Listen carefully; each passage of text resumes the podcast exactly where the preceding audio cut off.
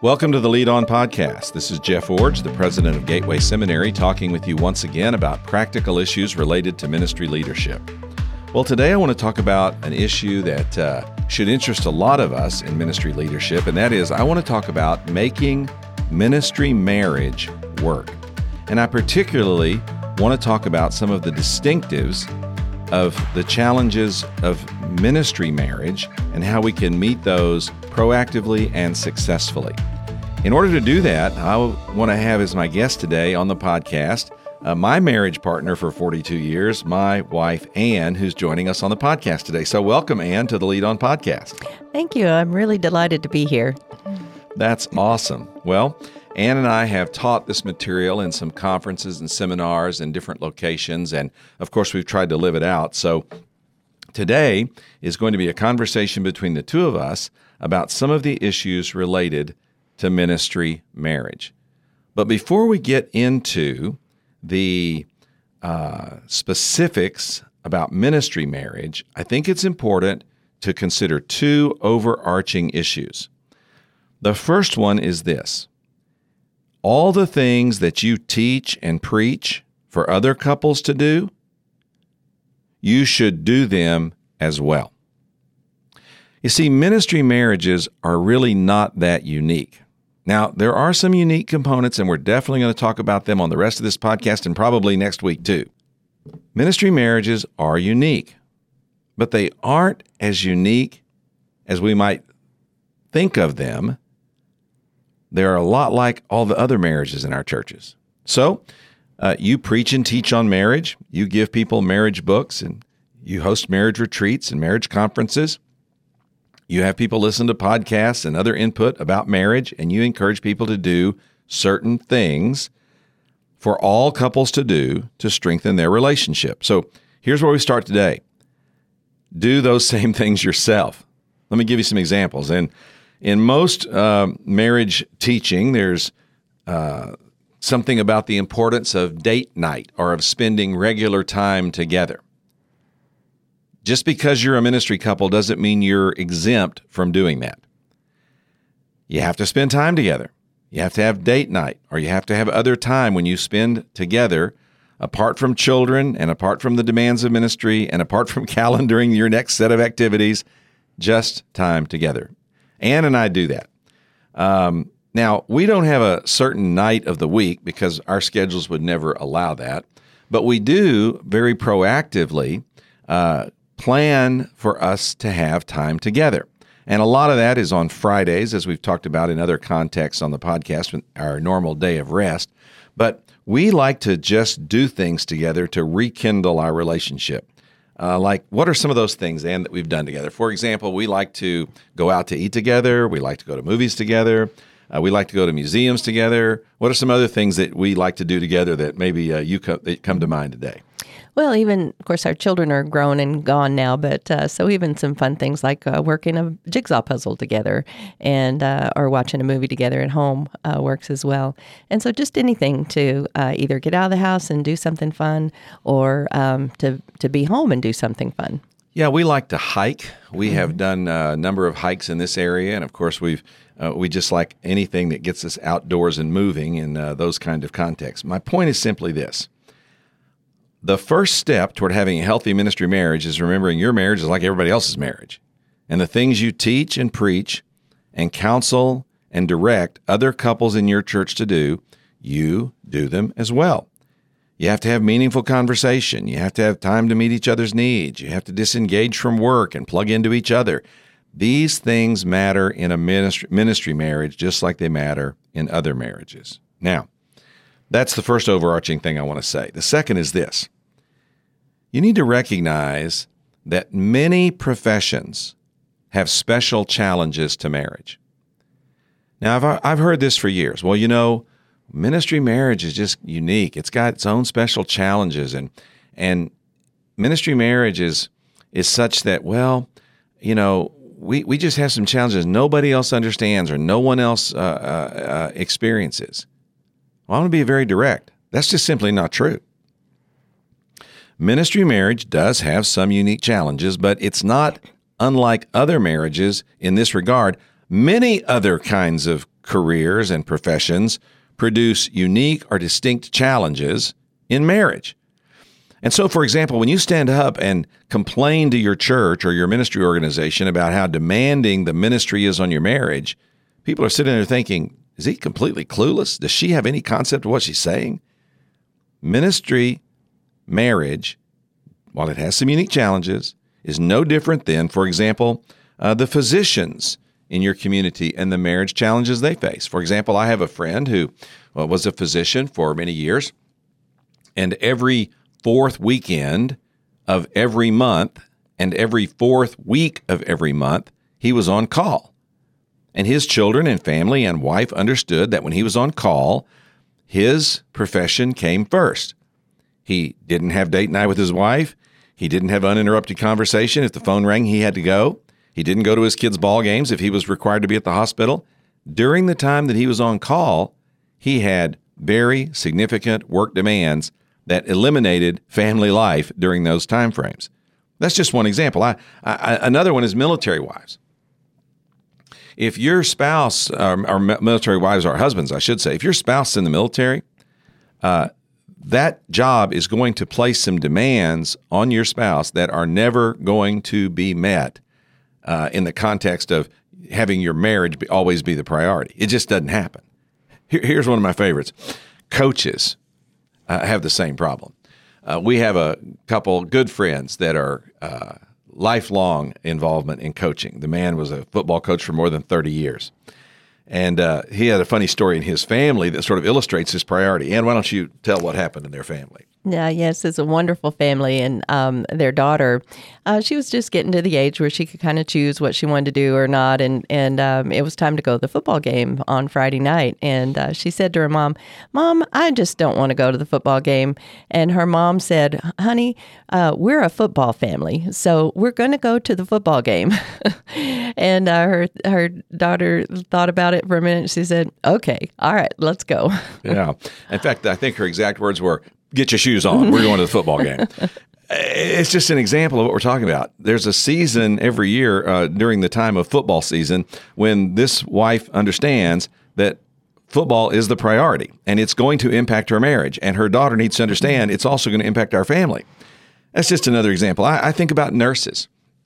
We have a friend who's a nurse and she works three 12 hour shifts and then has a rotation of days off and then three more 12 hour shifts and a rotation of days off. And it's not an even rotation, so she works an uneven schedule as it unfolds over a month. And her husband knows that when she's working those three 12 hour shifts, it's work, eat, sleep, work, eat, sleep, work, eat, sleep. That's those three days. Nothing else really happens during that time frame. And then another one, this one uh, I was introduced to many years ago, and that's truck drivers. Uh, we have a friend who's a Teamster truck driver, and he's been driving long enough that he's been able to bid up to the route that he really wants. And so he leaves every Monday morning, drives a route, spends the night on the road on Monday night, drives home on Tuesday, is back in his own house on Wednesday, leaves again on Thursday morning, drives, stays over Thursday night, comes back on Friday, and then has the weekend. Now, it took him years to work up to that schedule, but that's his schedule. His family knows that on Monday nights and Thursday nights, he's gone. He's out of the picture. And his wife understands that that's one of the demands of his job, and it definitely has impact on their marriage. So, listen, ministry marriage has some unique challenges, and we're going to spend a lot of time talking about those. So, we're going to get to that. But before we get there, let's underscore this ministry marriage is no different than every other marriage represented in your church or ministry organization. If you have people in your church that are doctors or nurses or in the military or coaching, people that are driving trucks are doing a host of other occupations. Those occupational demands impact marriage expectations. And the same thing, the same thing is true in ministry. But we're not unique. And I want us to get over this. Stop complaining about it. Stop acting like we're somehow victimized by the ministry in, in our marriages. That's just simply not true. So we start today making ministry marriage work with these two broad observations. First of all, all the things you teach and preach for other couples to do, you need to be doing them as well because your marriage is not any different than the other marriages in your church. And then, just because you have some unique challenges Doesn't make mean that you're different than the other marriages in your church, many of whom also have unique challenges to their relationship brought about by the professional responsibilities or the career obligations or the occupational challenges that they face as a couple. So, yes, we're going to now get to some things that are unique about ministry marriage and how we've learned over the years to make things work better. But keep those two broad general thoughts in mind as we get started. Well, now let's shift our attention. Let's shift our attention to four or five different ideas, big ideas, that are unique about ministry marriage that require special focus, that mean we have to work on these things uniquely in order to have healthy marriages in the context of ministry. The first one is this be yourself. Be yourself. And be the couple God made you to be. You know, ministry couples face pressures to conform uh, to the expectations of others. For example, when we came to the seminary, one of the things we talked a lot about with the seminary in preparation for coming was what were the expectations the seminary had of Ann as the president's wife coming into this organization. Now, the seminary is a very healthy organization with a lot of mature believers, and so they weren't putting a lot of uh, unrealistic expectations on Ann. But we all recognized coming into this that the seminary had, had a series of presidents' wives over the past 40 or 50 years.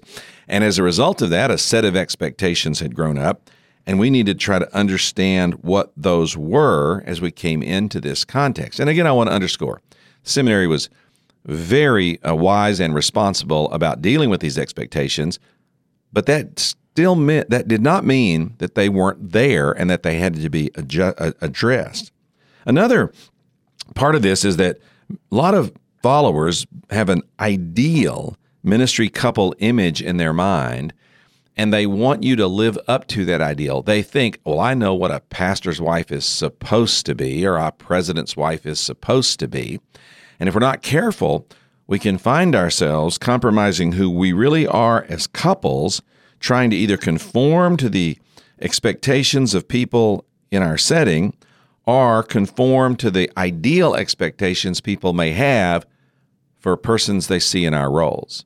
Now, Ann had a interesting experience with this, sort of from the other side of the equation, uh, when we were at our church in Oregon. So, Ann, you had an encounter with a young woman who was coming into our church in ministry leadership. Why don't you talk about that and how uh, it illustrates the point today? And I, I will say, uh, over the years, I've really grown in this area because uh, when Jeff and I were dating, um, I really was very hesitant about being a pastor's wife. I thought, uh, I told him I couldn't play the piano because that was my idea of a pastor's wife, and I was too shy, and all these reasons that I couldn't be a pastor's wife. And um, the Lord helped me grow through all of that. And as I as I came to be a pastor's wife, I realized none of that mattered. The only only thing that mattered was the people wanted to know that I cared about them. And if I cared about them, uh, all the rest of it didn't matter. And eventually, you know, they adjusted to my own personality. But I had a funny story with um, uh, the pastor's wife that came after us in the church plant that Jeff was at, and um, the pastor and pastor's wife. And she was a very accomplished pianist, and she was phenomenal on the piano.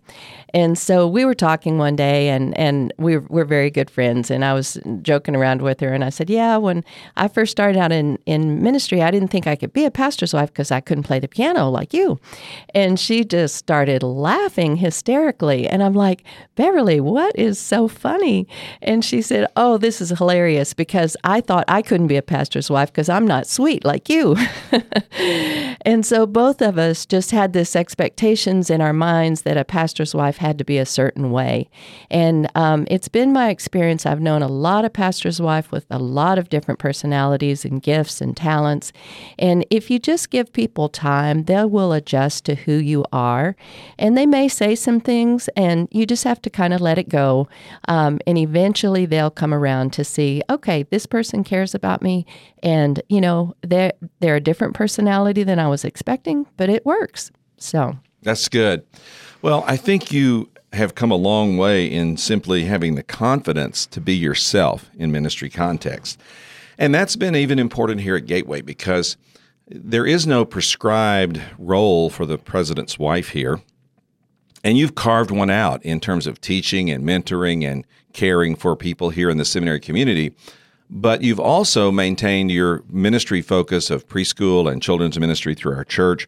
And so I give you high compliment for really learning how to handle these pressures to conform, not being too preoccupied with what people have expected in the past, and certainly not being overwhelmed with what people may expect in the future, but just learning to be yourself. So be yourself and be the couple God made you to be. Now, in this context, I've observed that healthy ministry couples really follow or fall into one of three models of what ministry marriage is like.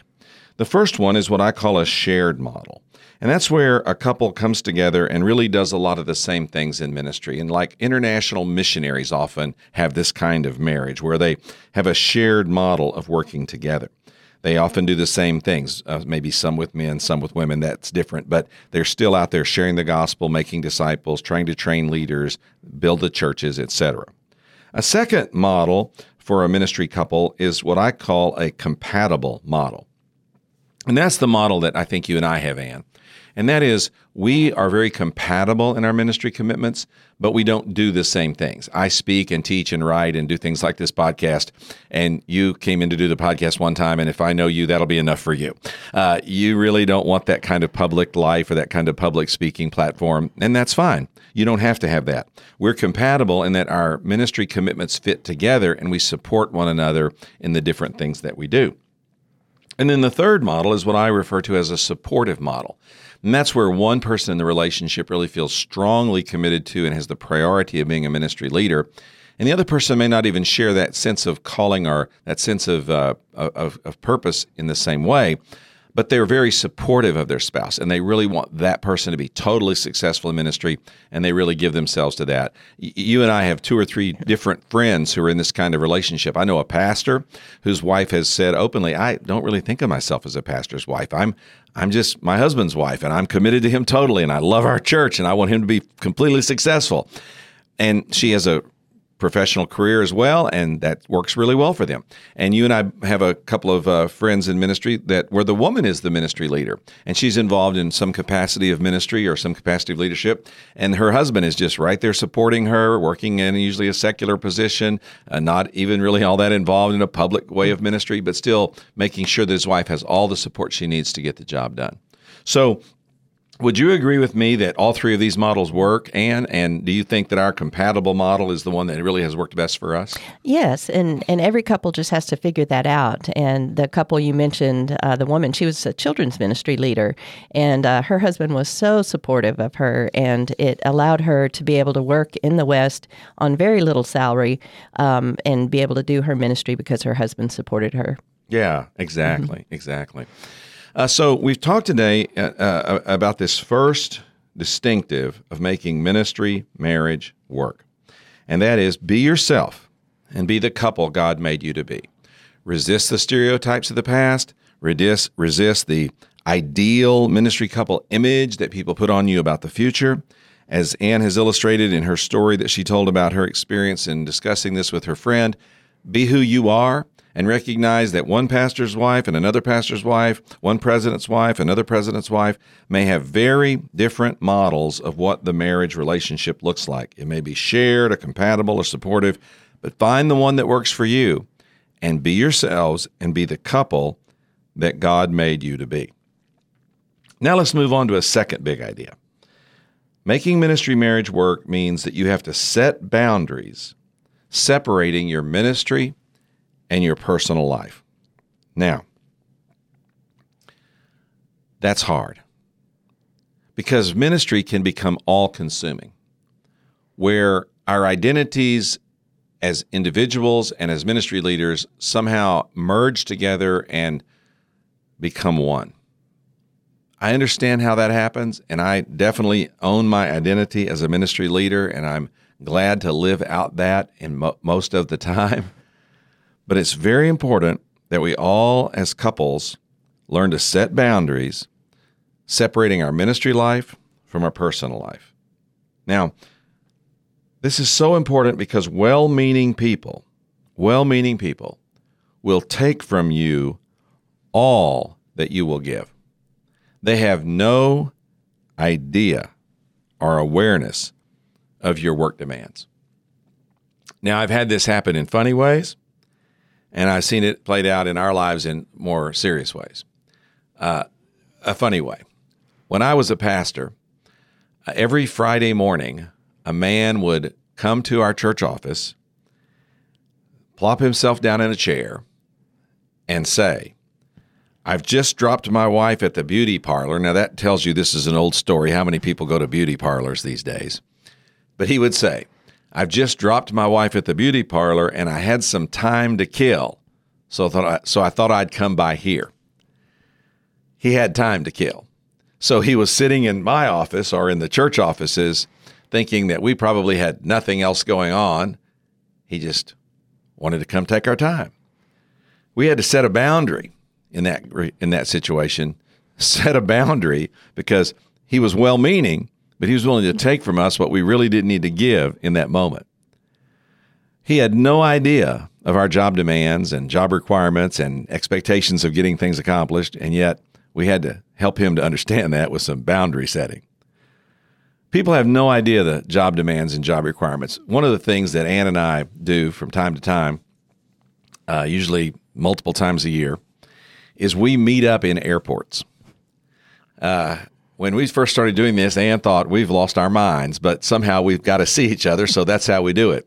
Ann will be flying somewhere to speak or minister or take care of something in our family. I'll be going another direction do the same thing, and we'll find out that we're rendezvousing or overlapping in the Dallas airport or the Phoenix airport, or we've been on separate trips and we're going to go to the next trip together and we'll schedule our flights where we rendezvous in an airport and finally join up on a plane and get to sit by each other as we go on to our next trip. That's a different kind of life, isn't it, Ann? Yes, very different. when you first started doing that, uh, it felt a little awkward to you, didn't? Like you were some kind of a jet setter going around the country. Uh, yes, it, it has been a little bit of adjustment for me to uh, just to have uh, different expectations. And I'm even in people ask me, well, what do you do? And I really have a hard time explaining it because my life is just so so much variety, so different every day. It's it's really hard to explain. And so much different than maybe most people Yes. would expect. So my point is simply this: well-meaning people will take from you all that you'll give because they have really no expectations of your job requirements, your job demands, or the lifestyle that your job places you in as you're trying to get it done. This is just some illustrations that we've had. So you are responsible to set the boundaries in your ministry. Uh, particularly in the areas of time and availability as it impacts your family and your marriage. Think about this with me just for a moment. Some of you in ministry leadership are operating under the false idea that you have to always be available to validate or prove your worth to your followers. That's just simply not true. Think about this. Some of the people that you value the most highly are the least accessible to you. For example, your doctor.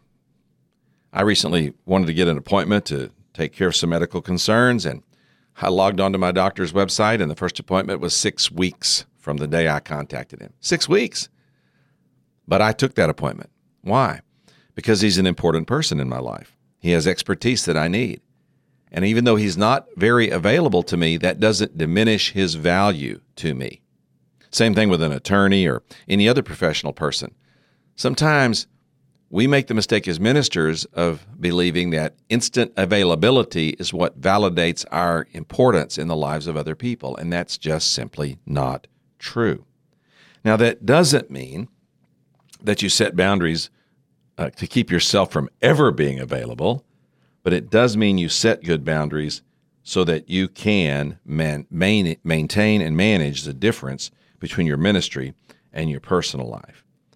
If you don't set boundaries, no one will, and failure to set boundaries sends a powerful message to your family.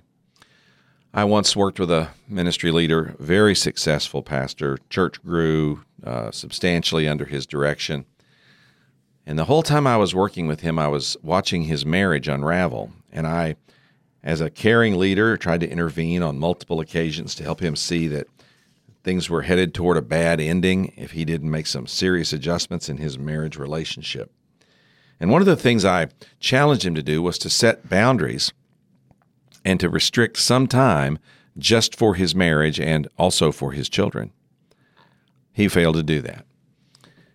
Ultimately, his wife left him and uh, filed for divorce.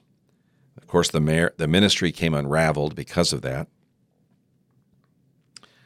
When I asked him to describe for me what was his undoing, he said, Well, I can, I can help you understand that, Jeff, with just one story. He said, We would pop a big, a big bunch of popcorn and sit down to watch a movie together, and the phone would ring.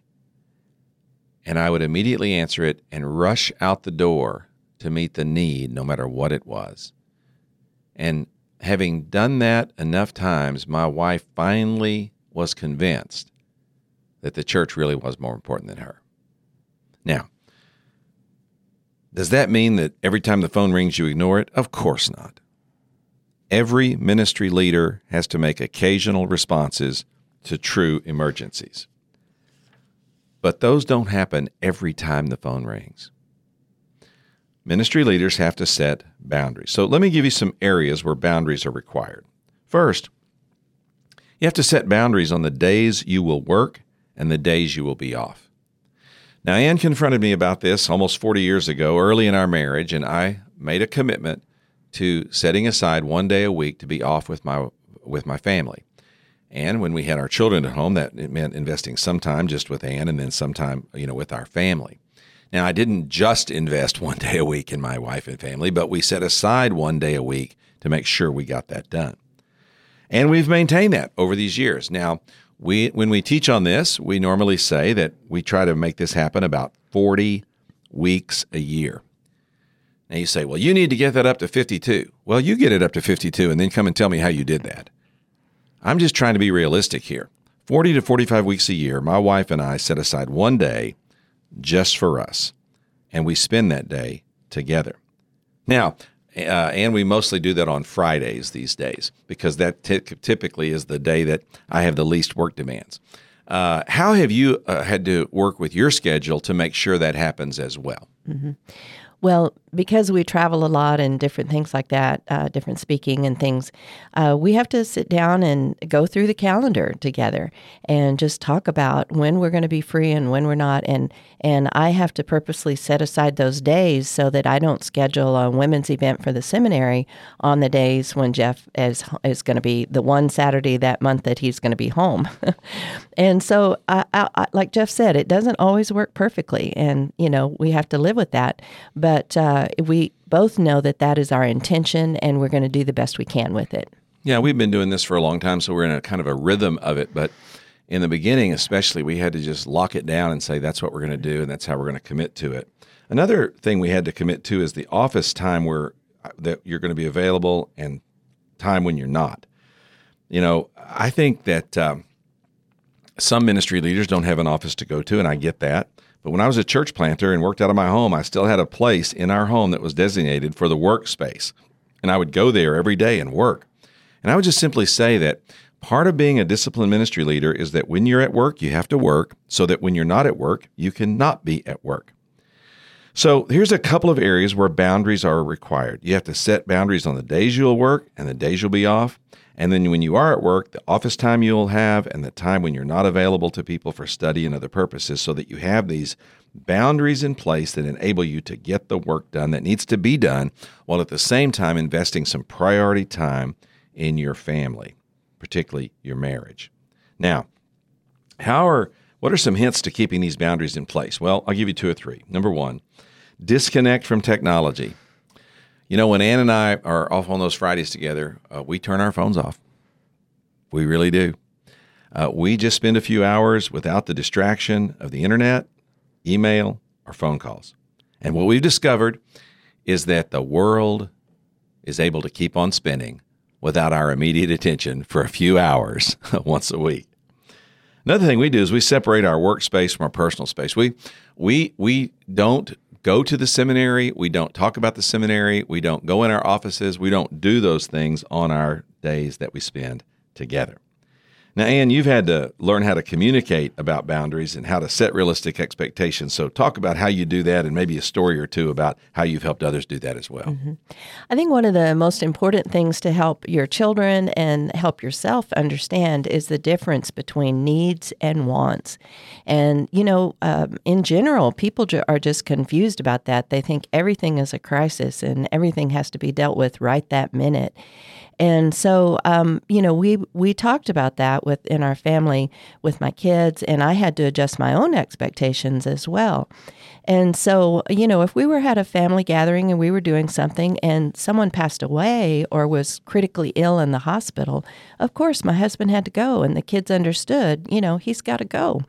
But if you know, if they were just um, you know, wanted to uh, talk to Jeff or something, uh, that could be scheduled at another time. And so, um, and then Jeff would make um, his his schedule. He would, as soon as the kids got their ball game schedule, they would give it to their dad the second they got it, uh, so that he could put that on there on his calendar, and that was his priority.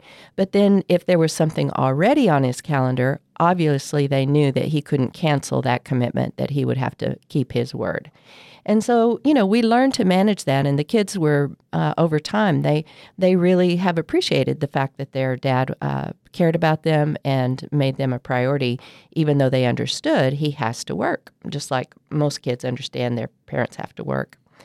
Um, you know, I've I've talked to a lot of seminary uh, wives, and um, all of uh, you know they are just like I was, uh, adjusting their expectations and figuring this thing out. And I talked with one wife, and I think her idea she thought that in ministry you had an eight to five job. And so she was frustrated that her husband was gone so many evenings.